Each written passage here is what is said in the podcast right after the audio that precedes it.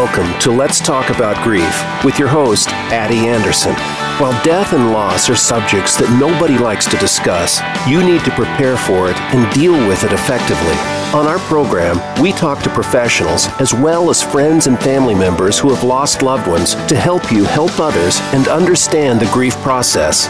Now, here is Addie Anderson. Hi, I'm Addie Anderson, and I want to welcome you to Let's Talk About Grief. This is where we gather each week to talk about all things related to grief, death, and dying. Our topic today is Hospice 101, and my guest is Tony Sanders. Antoinette Tony Sanders has worked in hospice for over a decade. Currently, she is a bereavement and volunteer coordinator at Compassus Hospice and Palliative Care. Additionally, she is a certified grief counselor and conducts trainings for staff development at Cherokee Children's Home, which is an agency for children who were abused and neglected. Tony has been an adjunct professor at Limestone College, and for 13 years, she served as a therapeutic foster parent to over 13 children. She received a master's degree in social work at, at the University of South Carolina. Tony is the visionary of Boot Camp for the Mind, My Image Not Destroyed LLC. Boot Camp is a free monthly interactive seminar designed to inform, educate, and empower. Its focus is on the mind and how our thoughts affect every area of our lives. When she's not working, she enjoys what she calls her favorite contact sport, shopping. she also spends time writing, dancing, listening to music, and educating the community about life. Tony is a free spirit and enjoys nothing more than laughing and spending time with family. Thanks, Tony, and welcome to the show. Tony, can you hear me? I can. Can you hear me? Yeah, now I can. Welcome to the show. Okay. I it is a pleasure to have you here. Thank you. I'm delighted to be your guest. And I see here that you are a free spirit, right? And that uh, you enjoy laughing and uh, is a kind of fun and outgoing person. You know, I know that to be true. But I'm imagining, though, that when people think about someone working in this field, they might not think of someone who is free spirited and outgoing as you de- are described. So let's just kind of start there and let us know why you chose to become a social worker and work in the field of hospice. Um, well, that is a very interesting question and one that I get asked all the time. Uh, most of the time, people would expect that I would be a little more grim and mm-hmm. dull and not enjoy life as much as I do because I do work with um, individuals who have terminal illnesses and then their family members after their death. So I will say that I really did not choose social work and hospice, that they both chose me. I have always loved helping other people, and it has always been um, something that breaks my heart to see someone else's heart broken.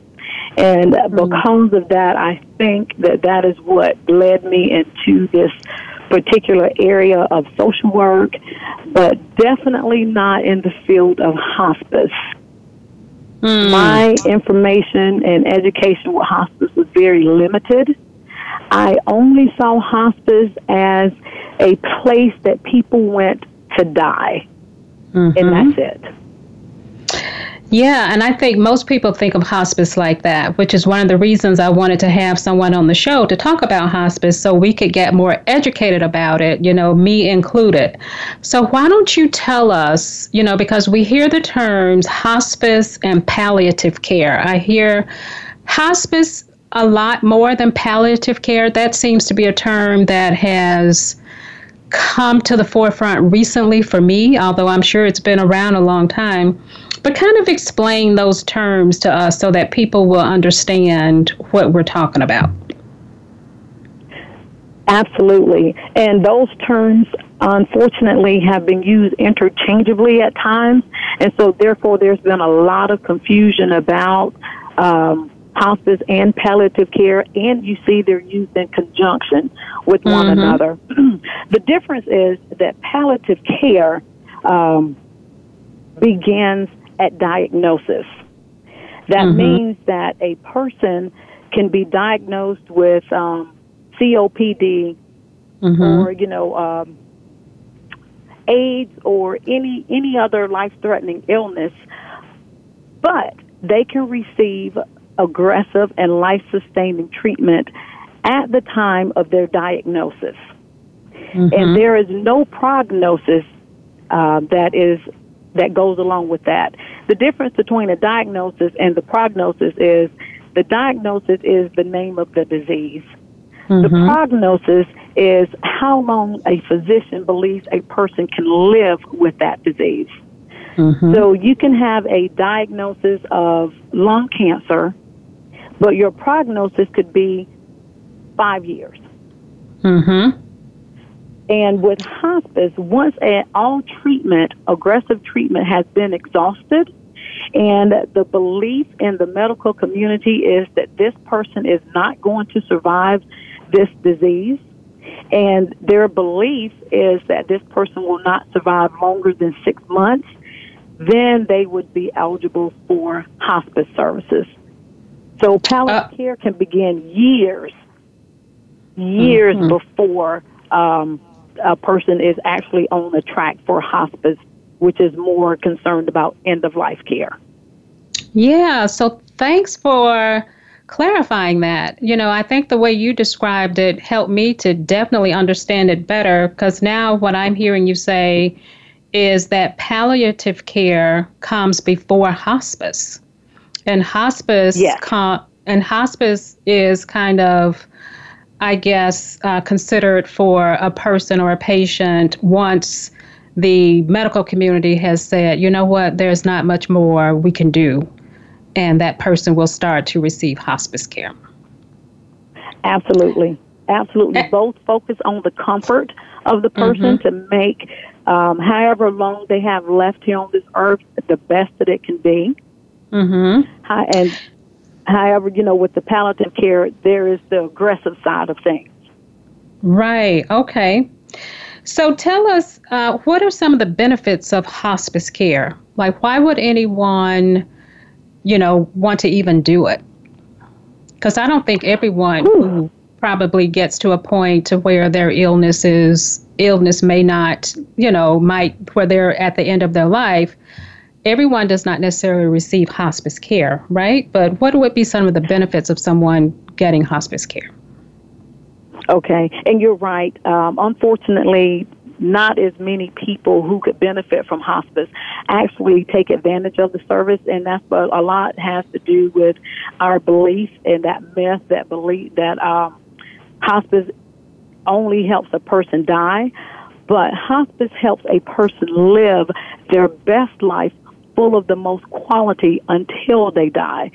And what happens with hospice is that you get a team of medical care professionals who are there to attend to every physical, emotional, and spiritual need. So it eradicates or removes the need to go back and forth to the doctor because, Addie, if you've ever been sick, you know, going and sitting in a doctor's office for countless hours waiting to be Mhm. called from the waiting room only to be seen by the physician for about five minutes and then Mhm. take your trip back home, that's not always the best, especially when you're not feeling well. Mhm. Well, we make house calls, and that is one of the great benefits to hospice is that every team member, from the nurse to the social worker to the chaplain to the CNA or PCT to volunteers, actually go into the living quarters of our patients. Mm, So mhm. it is a holistic approach that comes to you. And has that always been the case, Tony? Like, ha, and, and and what I mean by that is, have we always been able to receive the care in our natural setting, or because I I kind of feel like I remember can think of it as people having to go to a facility to get this care. But has it always been an option to have it provided for you at your home. Yes. Yes. And hospice has been around, oh my gosh, 13th century. We're looking at um, New England and we're looking at some of the, you know, uh, Renaissance areas. And back then, it was dedicated to um, traveling indigent folks. Indigent meaning they had no way to pay for medical care, and that extends into today. So what happened mm-hmm. is there were hospitals and facilities that were designed to care for those mm-hmm. who were traveling, you know, um, those sick folks. But hospice has always gone into that person's environment, and it has always been available uh, in that fashion. Okay, okay. So, what about um, like, is there like a particular length of time? Let's just say that a doctor thinks someone has to live before they would consider hospice. I get, and I guess another question, another way for me to ask that is, can a person receive hospice longer than six months, or is it generally prescribed when someone has six months or less to live? Okay. Um, and the best way for me to answer that question is by saying this. When a physician looks at all of a person's medical records, their mm-hmm. uh, x rays, the trajectory of their disease process, when that mm-hmm. physician sees that and says, you know what, I would not be surprised given this person's history and their disease and the progression of this disease that they would pass away in six months or less. Mm-hmm. Now, me having said that, although six months or less is the precursor or the prerequisite for um, admission to hospice services, a person can live longer than six months on hospice. Mm. What has to take place is the uh, documentation, what the nurses, what the interdisciplinary team sees and notices about a person's decline. So let's say that uh, Mrs. Smith has been on our services for five months and 30 days. And mm-hmm. uh oh, tomorrow is the six month mark. If she doesn't pass away, will we have to discharge her from services? Not necessarily, as long as she is experiencing a decline, and that could be um, she's more confused. That could mm-hmm. be her appetite has decreased. She is losing weight. Um, she is having less um, output. She is mm-hmm. sleeping more. Um, you know, withdrawing more, and we notice all of these um, changes from visit to visit. So our nurses typically are going out you know, three to four times a week. So he or she is seeing those changes. Uh, the mm-hmm. social workers and the rest of the interdisciplinary team, they're seeing the changes that are occurring with Mrs. Smith. So therefore, when we document, you know, last week she weighed 110 pounds and this week she weighs 105 pounds, that mm-hmm. means that she continues to meet eligibility and can stay on past six months. I see. I see. And and those um, those things that you just described, right? Like the signs that you look for in the patients to kind of track their decline. Are those signs that a person is dying? You know, like what are the signs? What are you looking for to to know that this person receiving this service is on track to die soon? Very good question, Addie. Um, and sometimes it can be a little uh, tricky because everybody is not the same, you know, and hospice care is individualized. So, uh, whereas it may be the baseline for someone else, a patient to sleep 12 to 16 hours a day, it is an unusual thing for Mrs. Smith to sleep that long. So, mm-hmm. we would be looking at um, intake you know, how much are they eating or are they taking in in terms of fluid? Uh, mm-hmm. An average person can live seven to 14 days without food, um, and less than that without water. or mm. hydration. So we're looking at the intake of a person in terms of food and water or beverages or hydration. We are mm-hmm. looking at um, output.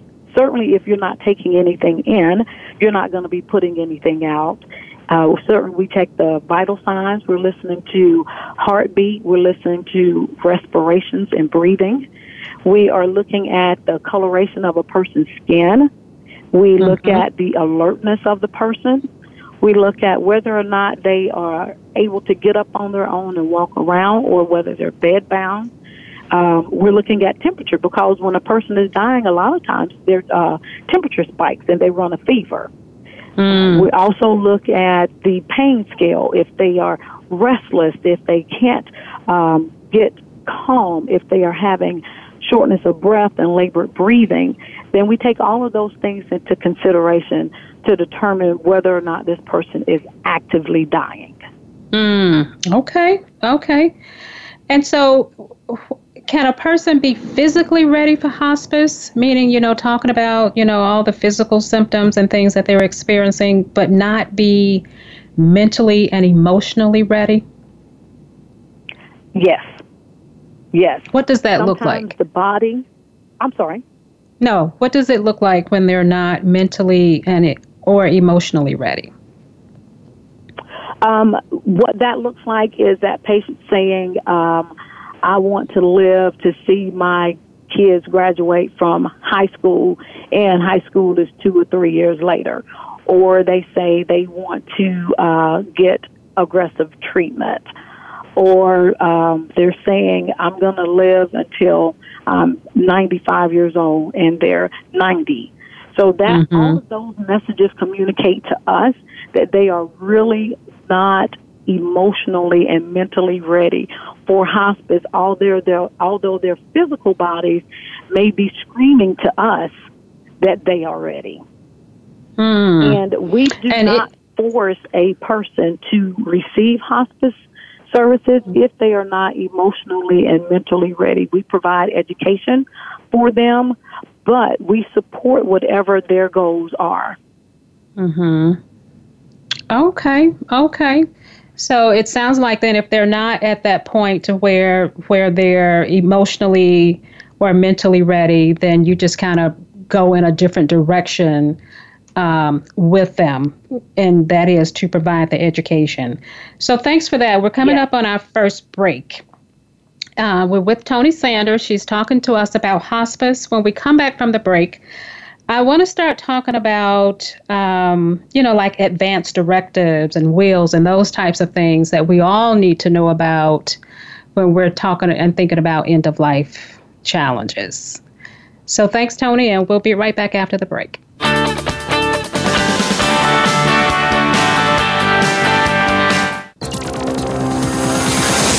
It's your world. Motivate, change, succeed. VoiceAmericaEmpowerment.com. Are there times when you feel inadequate dealing with the difficult emotions of grieving families? Would you like to help these families but don't know where to start? If so, grief counselor Addie Anderson can help. Discover what many funeral homes already know about meeting the emotional needs of families that they serve. Be a valued resource to families during a time when they need it most. They'll appreciate your commitment to their well being. Call Addie Anderson at 708 870 6255 to schedule a consultation. Build a better business. Achieve that goal. Make good on that resolution. The Voice America Empowerment Channel. It's your world. Motivate, change, succeed.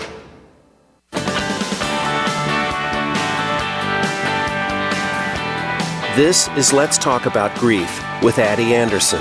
If you want more information about our program, please feel free to visit therapyoakpark.net.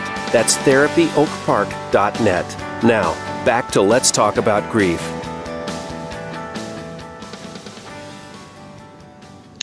Welcome back. We're here with Tony Sanders, and at the end of the break before, we were talking about how uh, some people are not mentally or emotionally ready uh, for hospice. And now we're going to transition into talking about some of those myths that are out there about hospice, dying, and as well as advanced directives. Can you let us know what some of those are, Tony? Okay, yes, I sure can. One of the, uh, I guess, one of the greatest myths that we have to combat is that hospice does nothing for a person except um, let them die. And as we discussed in the first segment, that is absolutely false because we provide a team of folks, professional folks who go out and provide the best professional care and help that person live their best life until they die. And, mm-hmm. you know, hospice is a free, and I want to reiterate that, that it is a free service under Medicare. So if a person is 65 or older, or if they've been disabled for two years and they are now eligible for Medicare, they can receive hospice services at no additional charge. So that means they're not going to get a bill from the nurse, from the social worker. They're not going to be billed for their medications related to their terminal diagnoses. They're not going to be billed for their um, durable medical equipment such as a hospital bed or a bedside commode or a shower chair. All of that is billed directly to hospice through Medicare. And a lot of people are not aware of that at, as well in terms of myths. And then mm-hmm. another great myth that we are um, under the impression of is the advance directives the, mm-hmm. the living wills, the healthcare power of attorneys, the power of attorneys. A lot of people feel like if I fill those documents out, then I am going to die tomorrow or I no longer have a say so in my life. I'm just giving that power to someone else. And that is mm-hmm. not true. Okay. And and so is a will and a living will the same thing? They absolutely are not. The living will is solely based on a person's desire for medical care. What would you want in the event that you are no longer able to make your own health care decisions? And that could be because of a traumatic brain injury. That because that could be because of um, unconsciousness. That could be because of an altered state due to medication uh, being in a coma. All mm-hmm. of that um, are the re- requisites for a living will. But as long as that person is in their right mind, they make all of their own decisions. The living will is only evoked in the event that a person is not. And in that living will, a person can state, I don't want um, artificial hydration. I do not want a, a, a um, a peg feeding or, you know, the feeding through your stomach or NG through the nose. I just want to allow a natural death. That is the living will. Mm-hmm. Now, a will has to do solely with a person's assets. That is mm-hmm. when you say, I am of a sound mind and I want to leave my car, my house, my stocks and my bonds to my children, to my spouse, to my niece. They mm-hmm. are not one and the same. Mm, okay, totally get that.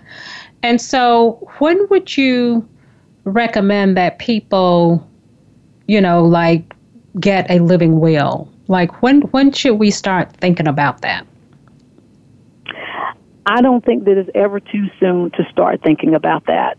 Um, while you and I do not have a terminal diagnosis, mm-hmm. we are all subject to automobile accidents, falling down the stairs. You know, most people die in, in accidents at, at home and things of that nature. So I think going ahead and at least thinking about what you would want in the event that your life feels no more meaningful for you.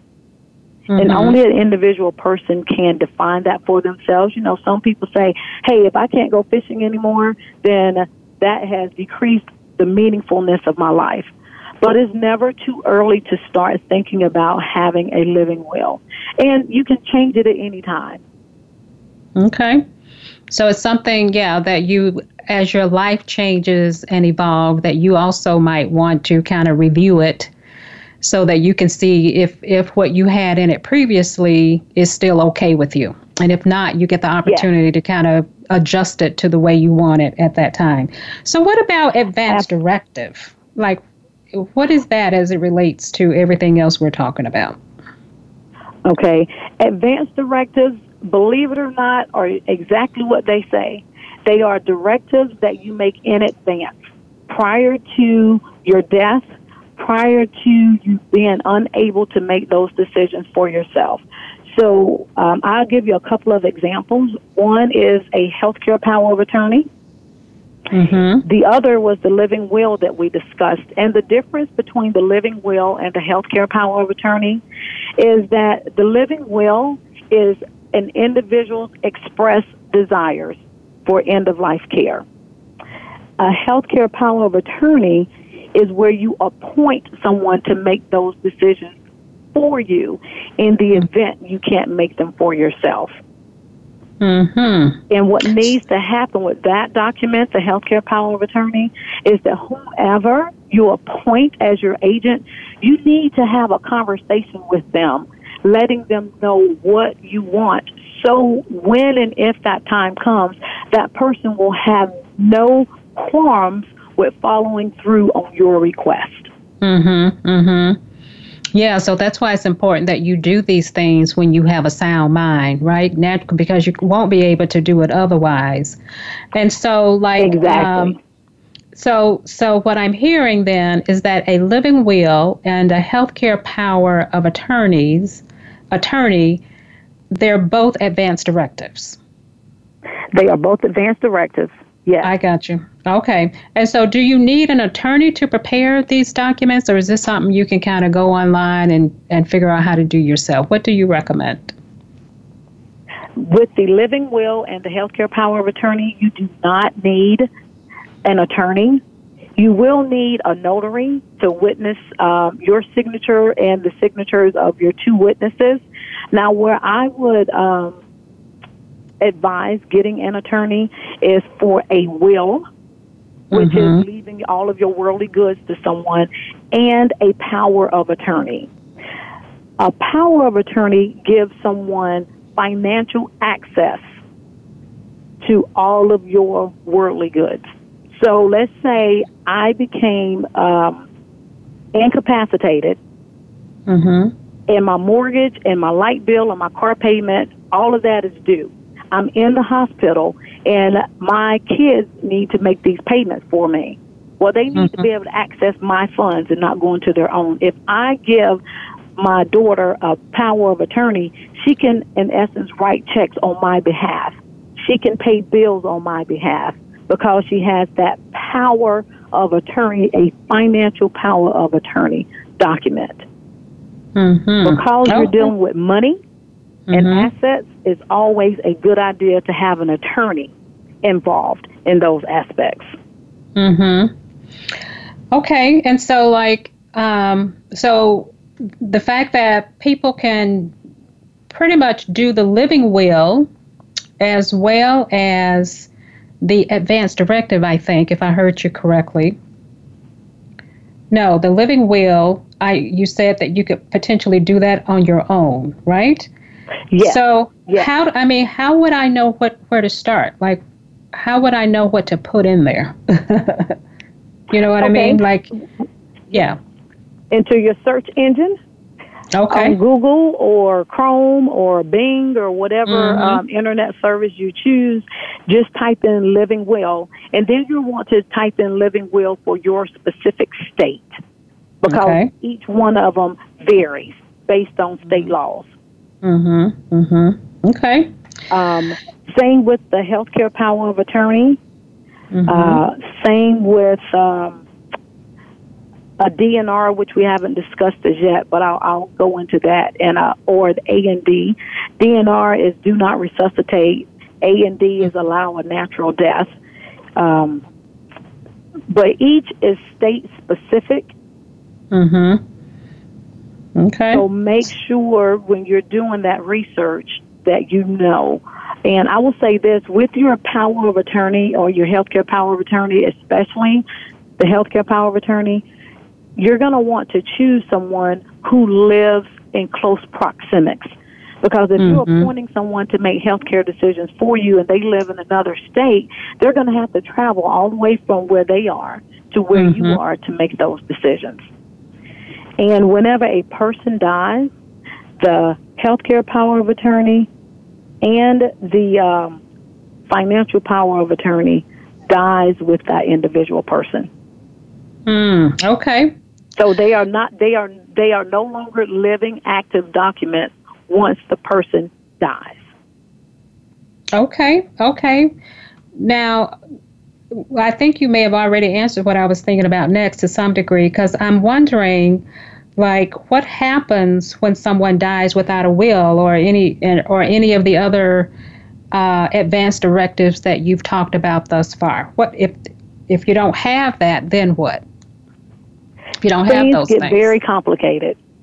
Mm-hmm. because what has to happen then is the doctors have to make a their best judgment call and discuss it with whatever family members are present, and those family members in that moment have to make those decisions.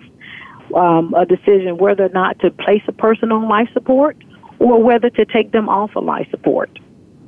They have to make the decision to um, do resuscitation, CPR, or to forego the CPR.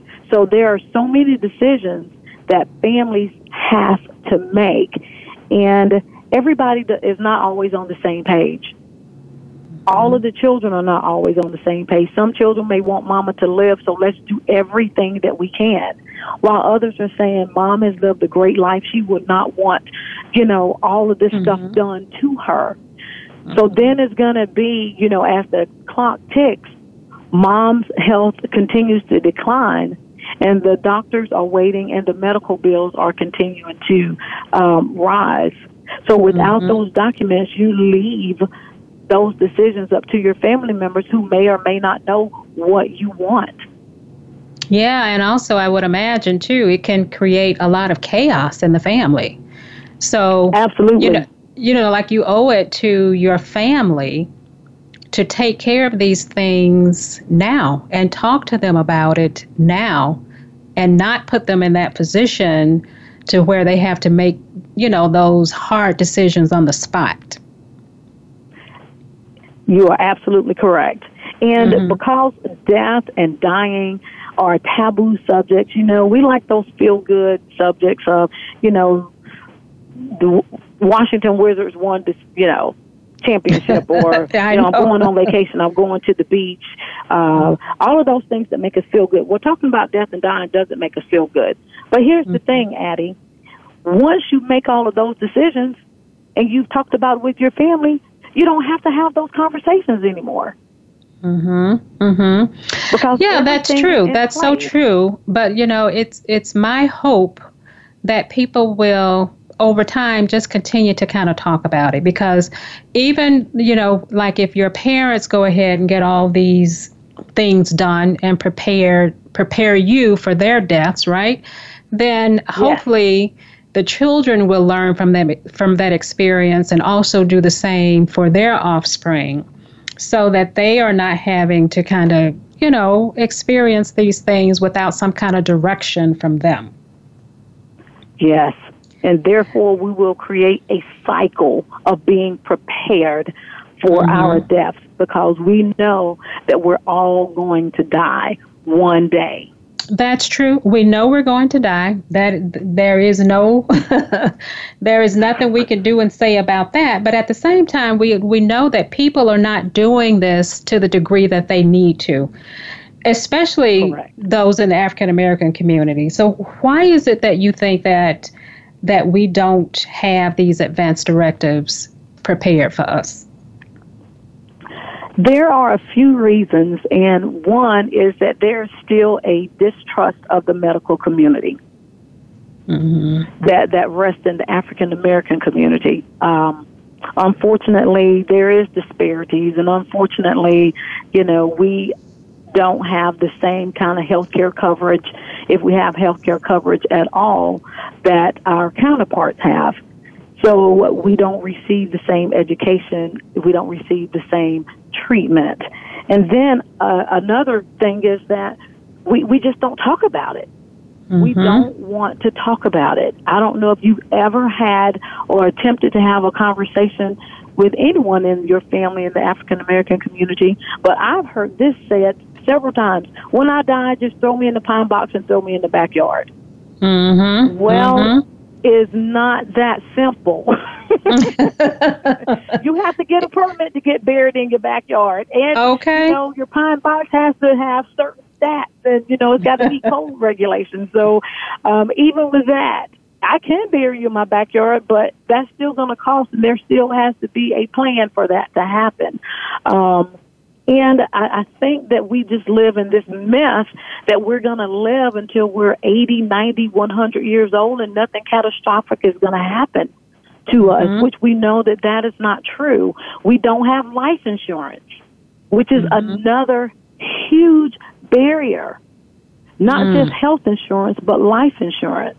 Mm. So when we don't have life insurance, you cannot, well, you can, but it's unrealistic to want a traditional funeral and want all of these bells and whistles, and nobody has the money for that to happen. Mm, that, that's true. That's true. And it's almost like if if we avoid the conversation, then mm-hmm. it won't happen.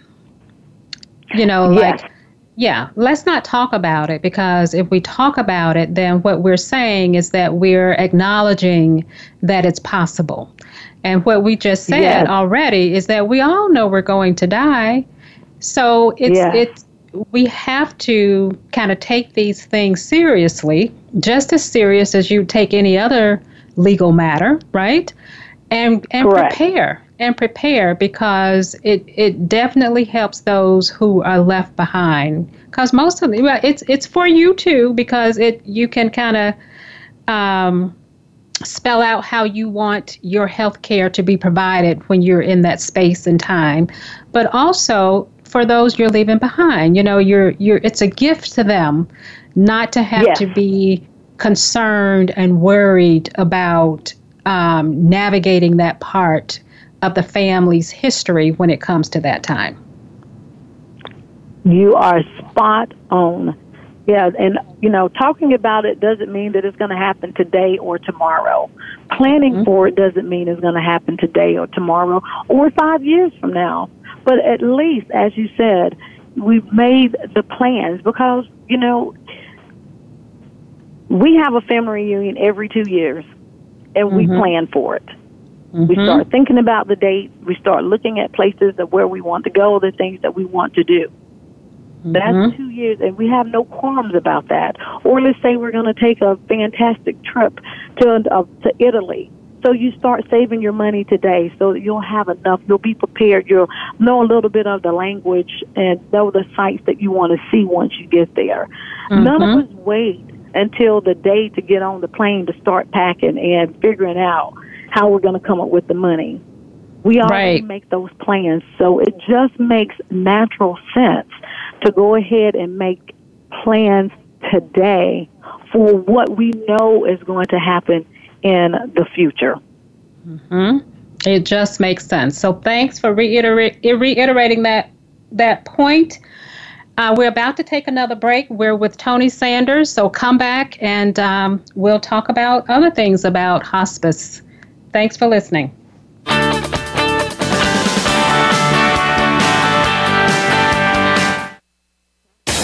Find out what makes the most successful people tick. Keep listening to the Voice America Empowerment Channel. VoiceAmericaEmpowerment.com. Are there times when you feel inadequate dealing with the difficult emotions of grieving families? Would you like to help these families but don't know where to start? If so, grief counselor Addie Anderson can help. Discover what many funeral homes already know about meeting the emotional needs of families that they serve. Be a valued resource to families during a time when they need it most. They'll appreciate your commitment to their well being. Call Addie Anderson at 708 870 6255 to schedule a consultation. Change your world. Change your life. VoiceAmericaEmpowerment.com.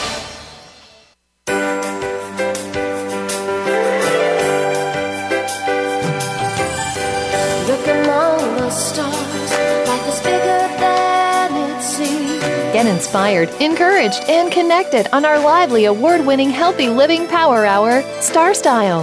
Be the star you are, with host and empowerment architect Cynthia Brian. Live every Wednesday at 4 p.m. Pacific on the Voice America Empowerment Channel. Tune in to the Power Party for positive, uplifting, life changing talk radio. Visit starstyleradio.com.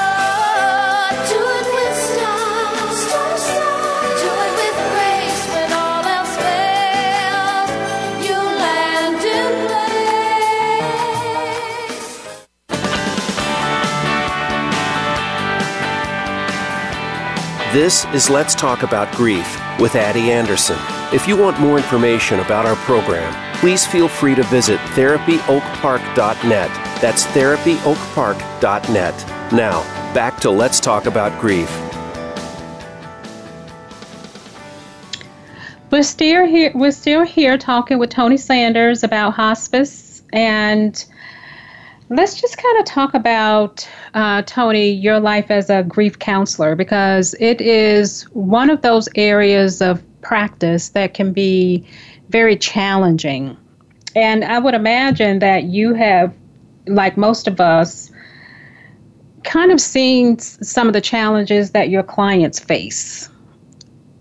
And if that's the case, yes. can you just kind of let us know what some of those might be? Absolutely. I think one of the greatest challenges uh, for my clients in grief is did they do enough? Did they make the right decision? You know, mm-hmm. trying to turn back the hands of time and figure out a way that they could have avoided the outcome, which is the death of their loved one. And people really struggle. We really struggle with that you know, not just necessarily with the death, but a lot of decisions that we make where we don't get the result or the outcome we'd hope for. And the reality is that is the pendulum swings both ways. And there is no way to guarantee an outcome based on any decision that we make, especially when it comes to death and dying. If a person is going to die and it's their time, there's absolutely nothing that you could do. There's no amount of blood transfusion. There's no amount of time that you can have a person on life support. There's no amount of time, you know, to place them on hospice or palliative care. It really is moving in that direction of acceptance and acceptance doesn't mean that I like it or that I agree with it, but it does give us a voice. It gives us an opportunity to open up and share our thoughts and our feelings and emotions so that we can process what has happened. Yeah, I, I totally get that. And so almost it's it's helpful sometimes for family members to recognize when someone is ready like they're ready to yeah. go they're ready to transition and could benefit from having people you know quote unquote give them permission to just kind of go in peace mm-hmm. so when you when you think about that how can how can family members help their loved one die is it possible okay. to help their loved one die peacefully it is possible to help a loved one die peacefully. And I think a big part of that is the semantics of how we are um, engaging that process. Are we looking at it as if the person is giving up or are they letting go? And there is such a huge difference because when a person is dying, as you said, they are ready to go they are ready. They are not giving up. It's not that they're not fighting anymore. It is that they have come to a place where they accept the outcome. They have done mm. everything that they could do to fight, and now it's time to put down their ammunition. Now it's time mm. to hmm. put down arms and just allow the natural process to take place. So, allowing a person to let go and not begging and and almost in a sense forcing them to fight. Don't leave me. So it takes a lot of moving ourselves out of the way. Mm-hmm. selfish thinking. I want this person to stay here with me although they are ready to go although their bodies have been ravished with this disease and they are in pain and they have no quality of life. Mm-hmm. So moving to um, soft music, moving mm. towards holding a person's hand, telling them how mm-hmm. much you love them and appreciate everything that they've done, and letting them know that it is okay and I'm going to be okay. I'm going to miss you, but I'm going to be all right. You've equipped me to be mm. able to live the rest of my life until I see you again, if that is the belief. Yeah, and it you know what it is when you know hearing you talk about it in that way, it's it's what came up for me is that to see that experience as part of the life cycle. Just like babies are born, right? And we celebrate yeah. the birth of babies coming into the family. You know, the end of life is also a part of the life cycle. So even yeah. though as you said, you know, it's not something that we want. We we know that we will miss this person. It doesn't mean that we won't experience the pain of grief, you know, at the thought of letting go, so to speak. Mm-hmm. Mm-hmm. But it's it's it's having a different perspective on it and recognizing that it's something that we're not going to avoid, but how can we make this experience the best experience we can for the person who is dying as well as for those who are left behind? Correct. That is correct. I was talking with uh, one of our clients uh, week before last, and her statement to me is, I don't know what I'm supposed to be doing. She said, Am I supposed to be living or am I supposed to be dying? And I looked hmm. at her and I said, Why do you have to choose? Why can't you live until you die? Mm. Why can't oh, they yeah. be on the same track? Why do they have to be separate and opposite of one another? Because, as you said, it is a continuous cycle. Mm-hmm. It's a part of the lifespan. Mm-hmm. So, as a professional, let me ask you this: Have you personally uh, made funeral plans, and if so, what was that experience like for you? And do you already have advance directives in place? I have made funeral plans, and I get tickled when I think about it because when I actually sat down to make my funeral plans, I choked. Not literally, mm-hmm. but I stopped in my tracks because it became really real to me what I was doing. Mm. Um, as a professional caregiver, eh, sometimes it's very difficult to take your own advice. And so mm. it can be really easy to get caught up in this genre of this is my job, this is what I do, to encourage others to do these things. But when it came to me actually literally sitting down and doing it, it was hard. You know, I'm not gonna lie. I mean, thinking about where do I want to be buried? What do I want to be buried in? What songs will I like? You know, mm-hmm. for my mm-hmm. funeral, I just could not go with it. I'm like, how old am I gonna be when I die? But mm-hmm. I went back to it because it's mm-hmm. something that I know I needed to do. So I've mm. actually selected cremation. Okay. Um, and my reason is because one is less expensive, and I feel like um, I don't want my family to have to travel to a burial site to visit me because you know we connect with our loved ones, you know, at the last place that they were, which mm-hmm. is the cemetery. And I feel like I don't want them to have to do that. They could take, they do so many wonderful things with the ashes now. You can make necklaces and rings and put them on your mantle. So I mm-hmm. feel like I would like my family to have a piece of me wherever they go.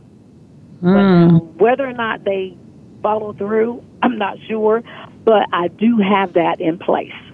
Okay, and, and, and in terms of uh, healthcare power of attorney, I do have a healthcare power of attorney. I do have a will mm-hmm. uh, where I'm leaving all of my earthly goods to to different family members. And with my healthcare power of attorney, my husband is my agent, and I need to put this out there.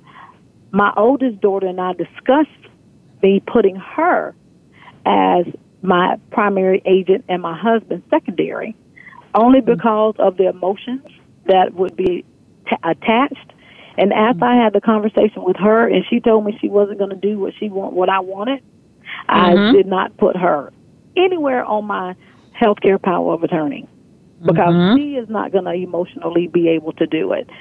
So I have one of my colleagues who understands and gets end of life and hospice, and she's a very trusted friend.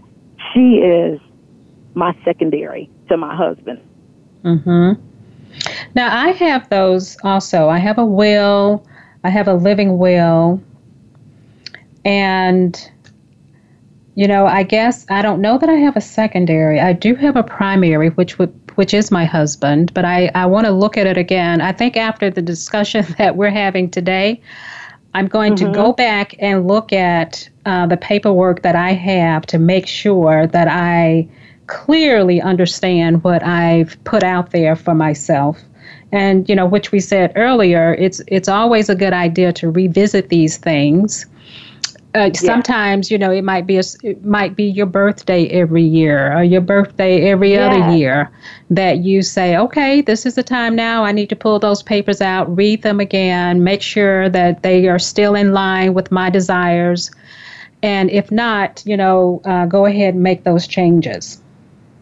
Absolutely. And that the recommendation is that we do it annually you know, as you said earlier, as our lives change and we evolve, so do the lives of others.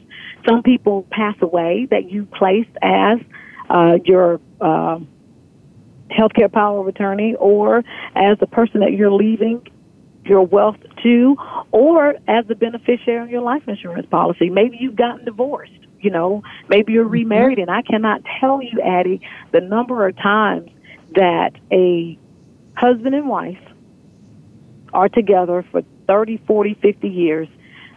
Husband still has his first wife as the beneficiary on his life insurance policy or as his health care power of attorney, and the current wife has no rights or say so to the life insurance policy or to the uh, health care of her spouse.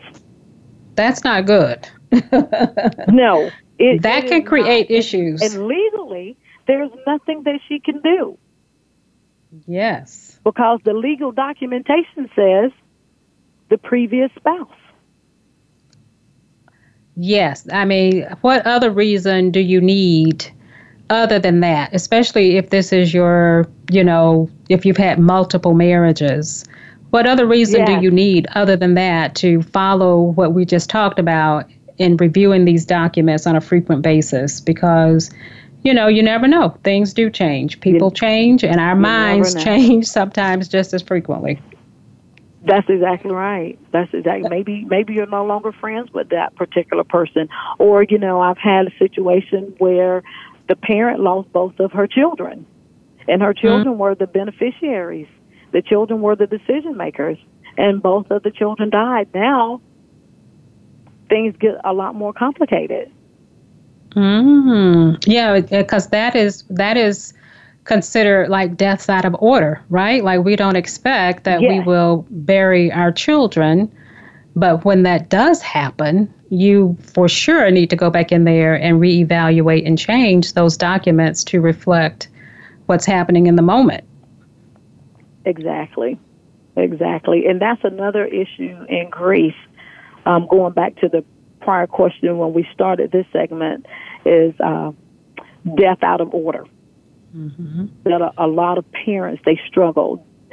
They're not supposed to be burying their children. Their children are supposed to bury them, and then faith gets involved, and and so all of those questions about life and suffering and the meaning of it and why did this happen, it starts to surface as that parent searches for the answer to the why and most times there is no answer to the why. It's learning how to live with that level of grief. Absolutely. A, a lot of questions we have about death go unanswered because like you say yes. there there are no answers it just is Correct. and so we, we have to figure out how to move on in spite of it. But I want to thank you, Tony. It has been a pleasure talking to you. I've learned so much about hospice and uh, legal wills and all those things that we need to know about death. So thanks for thanks for being on the show. I want to thank everybody for listening. If you have a show idea or would like to be a guest on the show, Please email me at letstalkgrief at gmail.com or call 708 870 6255. Be sure and listen next week when my guest will be Cordelia Miller Muhammad when she'll talk to us about loss in relationships. Thanks for listening and have a great week.